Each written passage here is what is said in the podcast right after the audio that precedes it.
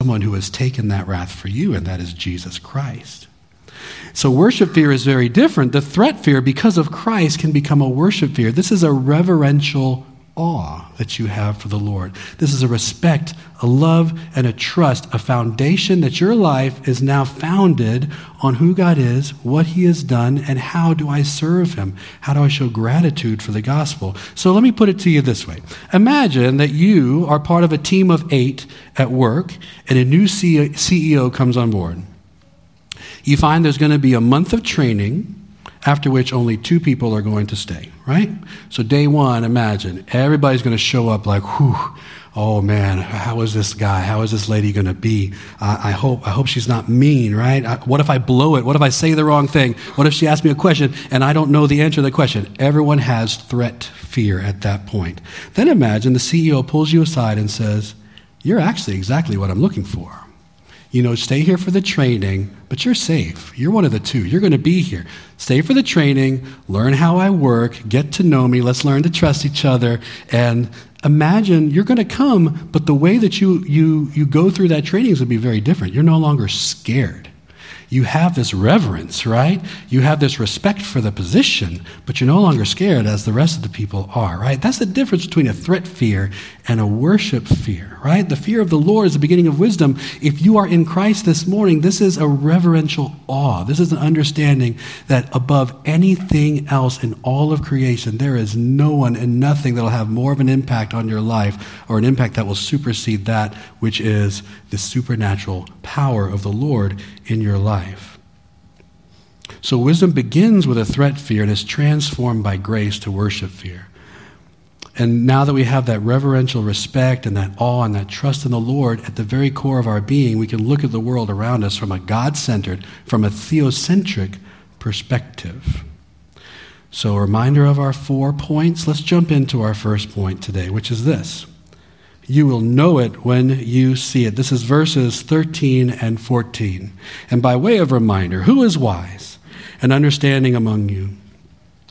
By his good conduct, let him show his works in the meekness of wisdom. But if you have bitter jealousy and selfish ambition in your hearts, do not boast and be false to the truth. Do you consider yourself to be wise this morning? And who in your life, when you think for a second, someone who's really wise, who comes to mind and why? So James, he, he lays down in typical James fashion, as we've learned over the course of this last four weeks, he's going to give us this topic sentence. He's going to give us a picture of what we're looking for and an illustration. And here we are. He's going to lay down kind of a rubric of what we're looking for when we're thinking about who truly has wisdom. So how do we identify it? What do we look for? Verse 13b, it says, Who is wise? Here's a reminder from last week. Remember in Matthew 11, Jesus is talking to the Pharisees and the Sadducees, and he's pointing out hypocrisy and, inconsistency in what they're saying. Remember, he says to them, John the Baptist came along. He was not eating and not drinking, and you said he had a demon. And he said, The Son of Man, me, I come along, and I'm eating and I'm drinking, and you call me a glutton and a winebibber. Is not wisdom justified by her children? He says, Do you not see the inconsistency in your logic? There's no wisdom there. You see wisdom when there is consistency, when there is simplicity and purity. And that's what we get in the wisdom that is from above. Verse 13 says, Let him show it by the conduct, by works, by meekness. Think of those things there, by our conduct, which is our way of life. By his good conduct, let him show his works to the meekness of wisdom. Not just like conduct when you think about a child behaving well for a period of time in a classroom, right? When he says conduct, it's not, the Lord's not at the front of the classroom with a ruler, you know, watching how you act for a period of time. The word here being used when it says conduct is way of life. What is your bent? What is it you're pursuing? So let by your conduct your wisdom be shown with a calm temperament that is not easily provoked. This true wisdom that comes by imitating our Savior, Jesus Christ. So it says here in verse 14, it says, But if you have bitter jealousy and selfish ambition in your hearts, do not boast and be false to the truth. These are two huge categories we need to consider for a minute bitter jealousy and selfish ambition. So, what comes to mind when you think about jealousy. So I looked up on Webster's online. So a lot of times we think we kind of, uh, these two words would be synonyms jealousy and envy, but there's a difference there. There's a little difference to be considered. So this is what Webster's online says it says both jealousy and envy are often used to indicate that a person is covetous of something that someone else has. But jealousy carries the particular sense of zealous vigilance and tends to be applied more exclusively to feelings of protectiveness regarding one's own advantages or attachments. In the domain of romance, it's more commonly found en- than envy. If you were to say, um, your salt shaker collection fills me with jealousy, most people would take it to mean um, it, it, it fills me with envy. But if someone makes a flirtatious comment to your partner, you would likely say, that was jealousy, right? I am jealous. I'm not envious at that point. So when it says bitter jealousy, it's talking about the wisdom of the world. So there's something that people want that is driving decisions, right? So maybe it's autonomy. Maybe it's this, this desire to not be told, I want to be able to make whatever decision I make, and I don't want anyone telling me different. I don't want anyone telling me that it's wrong. I don't want anyone speaking into it. There is no authority. So bitter jealousy driving your what you want in life, that is you saying, I'm going to hold on to my own, you know, godhood, that I'm going to be the God of my own life. Selfish ambition being a drive to achieve a goal that's important to you. Selfish ambition is when a goal um, is all about you. Maybe you have a goal in your life, it may even be a pretty good goal, but the way you're reaching it, it's just all about you, neglecting your family, neglecting your kids, neglecting your responsibilities, or maybe the goal itself is not Christ honoring. So there's a clear distinction between wisdom from below and wisdom from above. So you know it when you see it. The wisdom from above is what we will look at next. So look at. Uh, the second point now is there has to be a better way. Looking at verse 15 and 16. This is not the wisdom that comes down from above, but is earthly, unspiritual, demonic. For where jealousy and selfish ambition exist, there will be disorder in every vile practice. If your life and your actions and your words and deeds are fueled by jealousy and ambition, James is saying, this is not the wisdom from the Lord. And it comes from prioritizing things that don't matter and are not in line with His Word.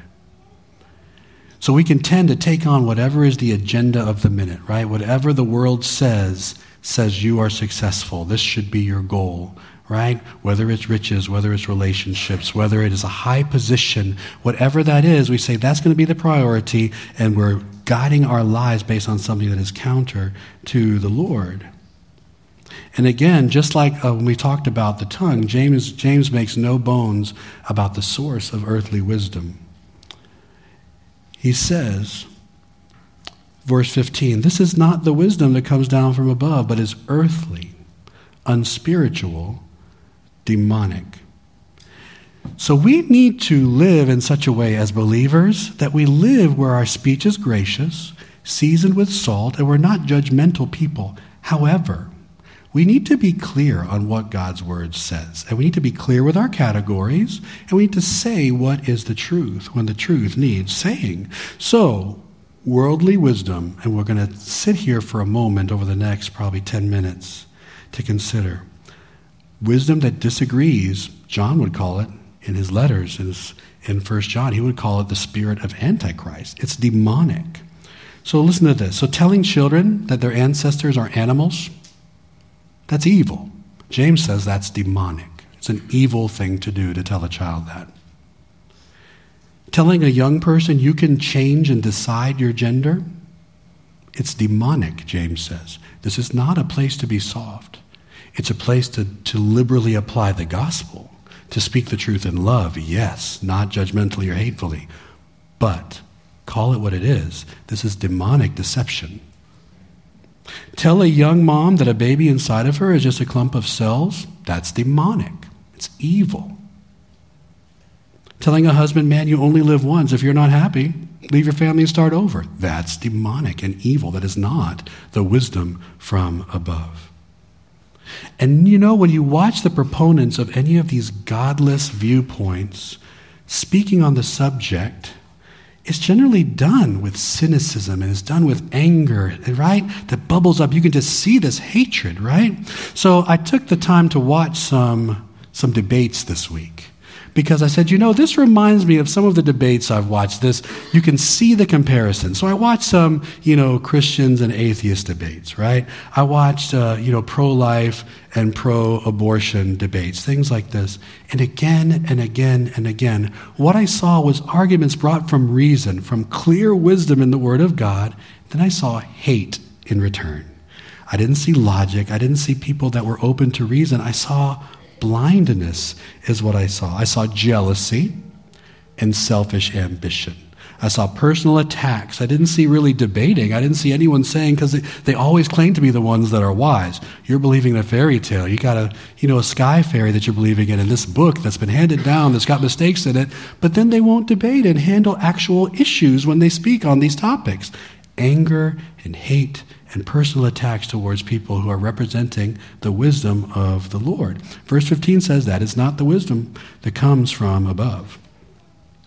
These are works of the flesh, and they lead to disorder and division. They go along with everything we seek to avoid as followers of Jesus. You know, um, my, my buddy Alex mentioned this in youth this morning. These verses right here from Corinthians it says, Now the works of the flesh are evident sexual immorality, impurity, sensuality, idolatry, sorcery, enmity, strife, jealousy, fits of anger, rivalries, dissensions, divisions, envy, drunkenness, orgies, and things like these. I warn you, as I warned you before, that, these, that those who do these things will not inherit the kingdom of God. There is no wisdom there. That is the acting out of worldly wisdom. It's unspiritual, earthly, demonic, and that's where it leads. So uh, I, want, I want to share this with you. Um, I went looking for, you know, you see headlines, you see tweets, and you see social media posts, and sometimes the statements, you know, trans men are men, right? Trans women are women. Um, woman's right to choose. You see these. And a lot of times you try to tuck away the inconsistencies in people's arguments. But I found a wonderful blog post that I will share with you. Just hit me up after the service. I'll text it to you um, by Kevin DeYoung. He's a, an excellent pastor and preacher and theologian. He's a senior pastor at Christ Covenant Church in Matthews, North Carolina, associate professor of systematic theology, Reformed Theological Seminary in Charlotte. And he says this. Now, this will take about a minute or two to read, but stick with me. It's very helpful. He says, Follow me in the following intellectual exercise. Gender is a social construct, period. At the same time, it's always good when women can break the glass ceiling. We should celebrate all first that we see women do because women are certainly not men. By women, of course, I mean anyone who identifies as a woman, including people we used to know as men. Sex is socially derived category that assigns certain physical differences and then labels those differences as male or female. There are no immutable distinctions between men and women. We are all on one spectrum. We can all change. But just remember, women have been held back by the evils of patriarchy. Women are oppressed. Men are oppressors. That's a fact. Not that women or men are anything more than fluid or culturally conditioned modes of self identification, obviously. Still, we shouldn't do away with women's sports. It's essential that every college have as many sports for women as for men. We must have equal opportunities for both sexes sports for women, sports for men. Those categories are absolutely critical. But if men want to participate as women in women's sports, that's also really good. Because the differences upon which the existence of men's and women's sports rests, those differences don't really exist. It's hard to say that a, what a woman is without a biologist weighing in. Not that being a man or a woman is rooted in biology, I mean, that goes without saying. Well, whatever a woman is, we know this much for sure. Women have a right to do what they want with their bodies. Reproductive freedom is the most important women's issue of our time. But I'm not saying that only women can have babies because men can have babies too. Being a woman has many challenges. That's why it's important we protect women and make them feel safe, except in restrooms, in locker rooms, and in prisons. Then it's okay for women to feel unsafe around men because everyone knows those men are really women. It goes on, it goes on, it goes on. You can get the point. The wisdom of this world is, is, is not from above, it is earthly, unspiritual, demonic. It makes you actually say to yourself, literally, what are you talking about? Do you hear this inconsistency? And the thing is, sometimes people that will tout this, tout this are brilliant people, highly educated people with, who have done respectable work in their fields. And this is where you see it's spiritual blindness. Which is why, even as I presented that in a particular way, we must remember we're not blind to these inconsistencies because of grace, because of Jesus Christ. We must be quick to point it out, but we must speak the truth in love because what do we have that we've not been given? So you see this logic, the wisdom that is revealed when people base their worldview on the whims of other people, an anthropocentric worldview. There's no consistency, and there cannot be. So every statement I just read to you feels really righteous in and of itself to a person who's trying to live in this humanistic, people first worldview. And they can't see that they disagree with themselves. And now, if you don't affirm each one of these contradictory statements, as well as any statement that'll come along tomorrow, based on whoever has the loudest voice on social media, you should be counseled, uh, you should be canceled, right? You don't understand science, you know, you're simpleton, you live in flyover country, whatever it is you want to say, but you don't know true wisdom. You know, the devil started this way in the garden, didn't he? Has God said? Genesis chapter 3. It's been the trick from the beginning. God has spoken on an issue. The enemy comes along and says, is that really what he said? And even presents himself in all of these topics, right? To find your true identity, to just live in a way that you'll finally find peace within yourself. Hey, I'm on your side. I don't know why he's got all these rules for you, but listen, I just want to show you, you don't have to live in this way. You don't have to live with the gender you were born with. You don't have to have this baby. You don't have to stay with that husband that you're tired of. That's what the devil whispers in your ear. And so many people are blind to the truth of God's word. They claim to be wise, and in so doing, they become fools. Romans 1 22 and 23. It says, claiming to be wise, they became fools and exchanged the glory of the immortal God for images resembling mortal man, and birds, and animals, and creeping things. But the light shined in the darkness, and the darkness cannot overcome it we read in the first chapter of John. And so, point two was there has to be a better way. There's obviously a problem. But point three is this I'm glad you said that. There is a better way. Look at verse 17. But the wisdom from above is first pure, then peaceable, gentle, open to reason, full of mercy and good fruits, impartial and sincere. You know, people are searching and they're broken and they're hurting. And the better way has always been there.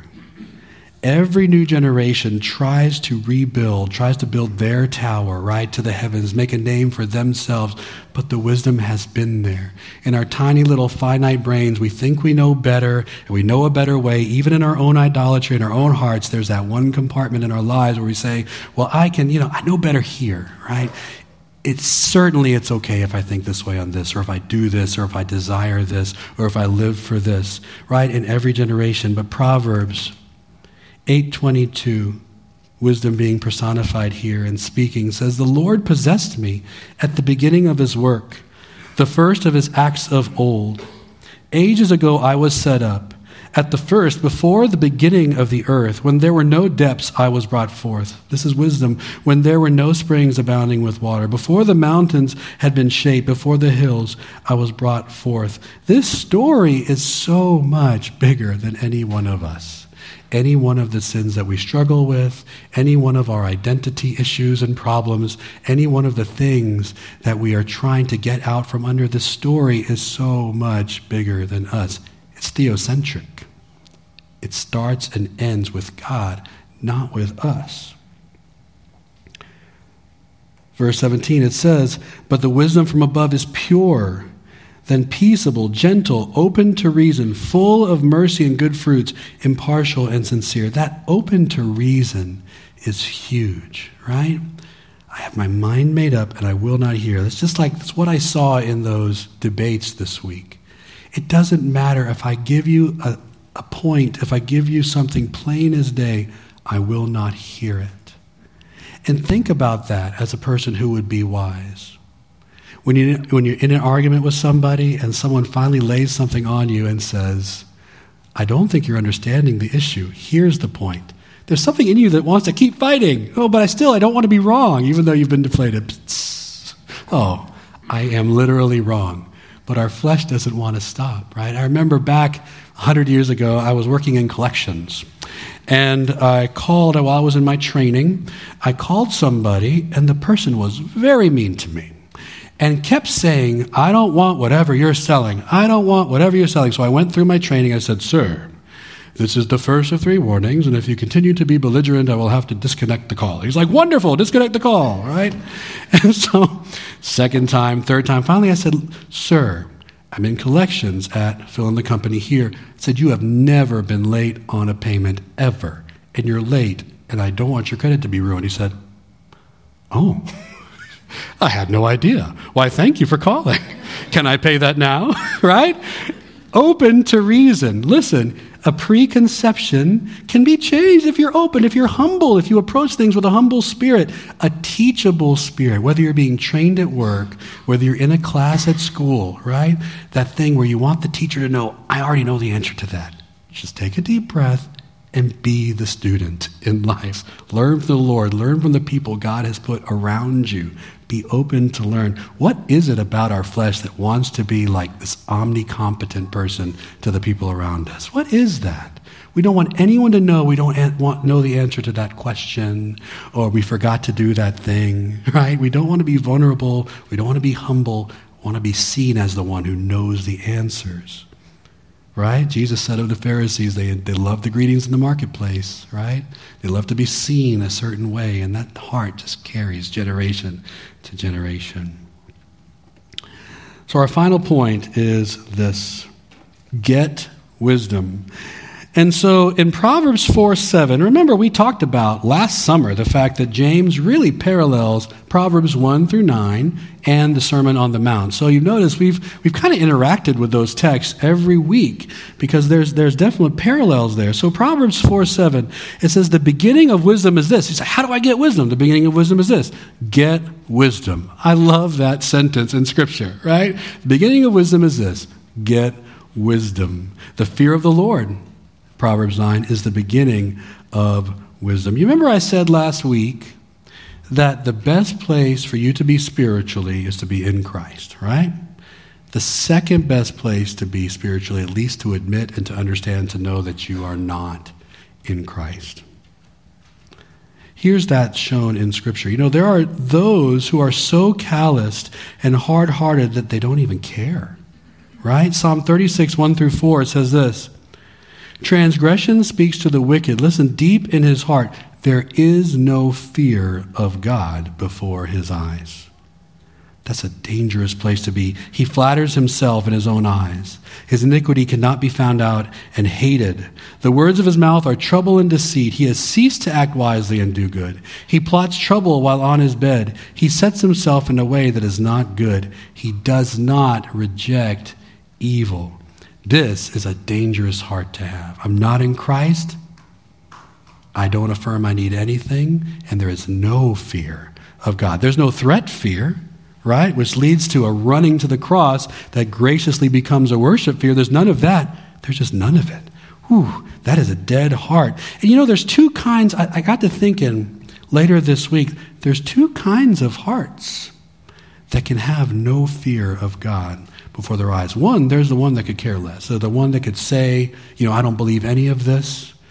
The kind of people that the more you talk to them, it's they, they'll with their hearts they're saying there is no God and I hate him and I hate his followers. Right? That's kind of the way they live. But at the same time, there can. I was seven. I prayed the prayer. I walked the aisle, and that's the last time I thought about Jesus. Now I'm 57 years old. Well, tell me about your love for Jesus. Oh, no, no, no, no, no. I'm not religious.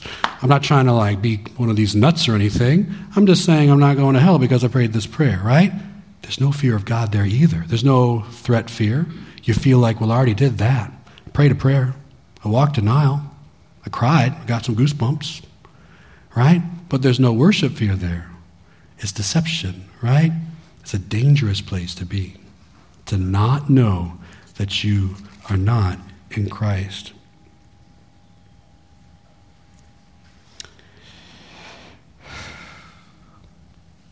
The wisdom from above is first pure and then peaceable, gentle, open to reason, full of mercy and good fruits, impartial and sincere. Wisdom, you see, is perfectly demonstrated in Jesus Christ.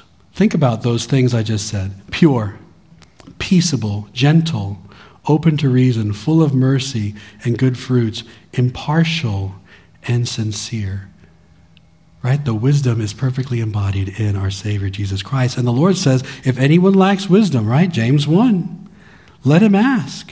The fear of the Lord is the beginning of wisdom. You see, if you want this wisdom, you can't just ask for the wisdom. You have to understand where the wisdom comes from. If you don't have Christ this morning, be honest with yourself. If you've just always been a church person, there's plenty of people in that boat. And I'm not one of those that's going to say, and now really question yourself, question your salvation. No. You know, we want to have assurance of our salvation before the Lord. But if you don't see those fruits and it doesn't even bother you, that's a category you should be concerned with. Or if you're here this morning and you're just listening, God bless you, and I'm so glad you're here, but consider what does it mean to follow Jesus? First, you need the gift of threat fear. You need to realize that outside of Christ, outside of Jesus Christ, every single human being is born with a sin nature, conceived with a sin nature. And there's nothing we can do about it. And very rightfully so, where you're separated from a holy God, you deserve to spend eternity in a very real place called hell. However, God, being rich in mercy, sent Jesus Christ. Jesus Christ lived a perfect life that you and I could never live. He died a death on the cross that you and I deserve to die. And three days later, conquering sin and death and the grave, he rose again and says, Come to me, repent of your sins, follow me. I'll give you a new heart. I'll turn that heart of stone into a heart of flesh. Sprinkle living water onto that heart. You'll be a new person, right? And then these fruits will start budding and start to show themselves in your life as you walk with Him, as you pursue your Savior. Pureness and peacefulness, gentleness, open to reason, full of mercy. You'll look back after a year and go, I don't even know this guy anymore. I didn't care before. I didn't even like church people, but I love Jesus. That's what we're looking for. That's wisdom. The fear of the Lord is the beginning of wisdom. And finally, verse 18 says this And a harvest of righteousness is sown in peace by those who make peace. Someone who loves Jesus, someone who has true wisdom that is from above, loves righteousness, loves the things that are good right? Loves to see other people doing well and flourishing and growing in Christ's likeness. Transgression speaks to the wicked deep in his heart. There is no fear of God before his eyes, but the fear of the Lord is the beginning of wisdom, and the knowledge of the Holy One is inside. If you want to talk to somebody about what it means to follow Jesus, we'll be here after the service.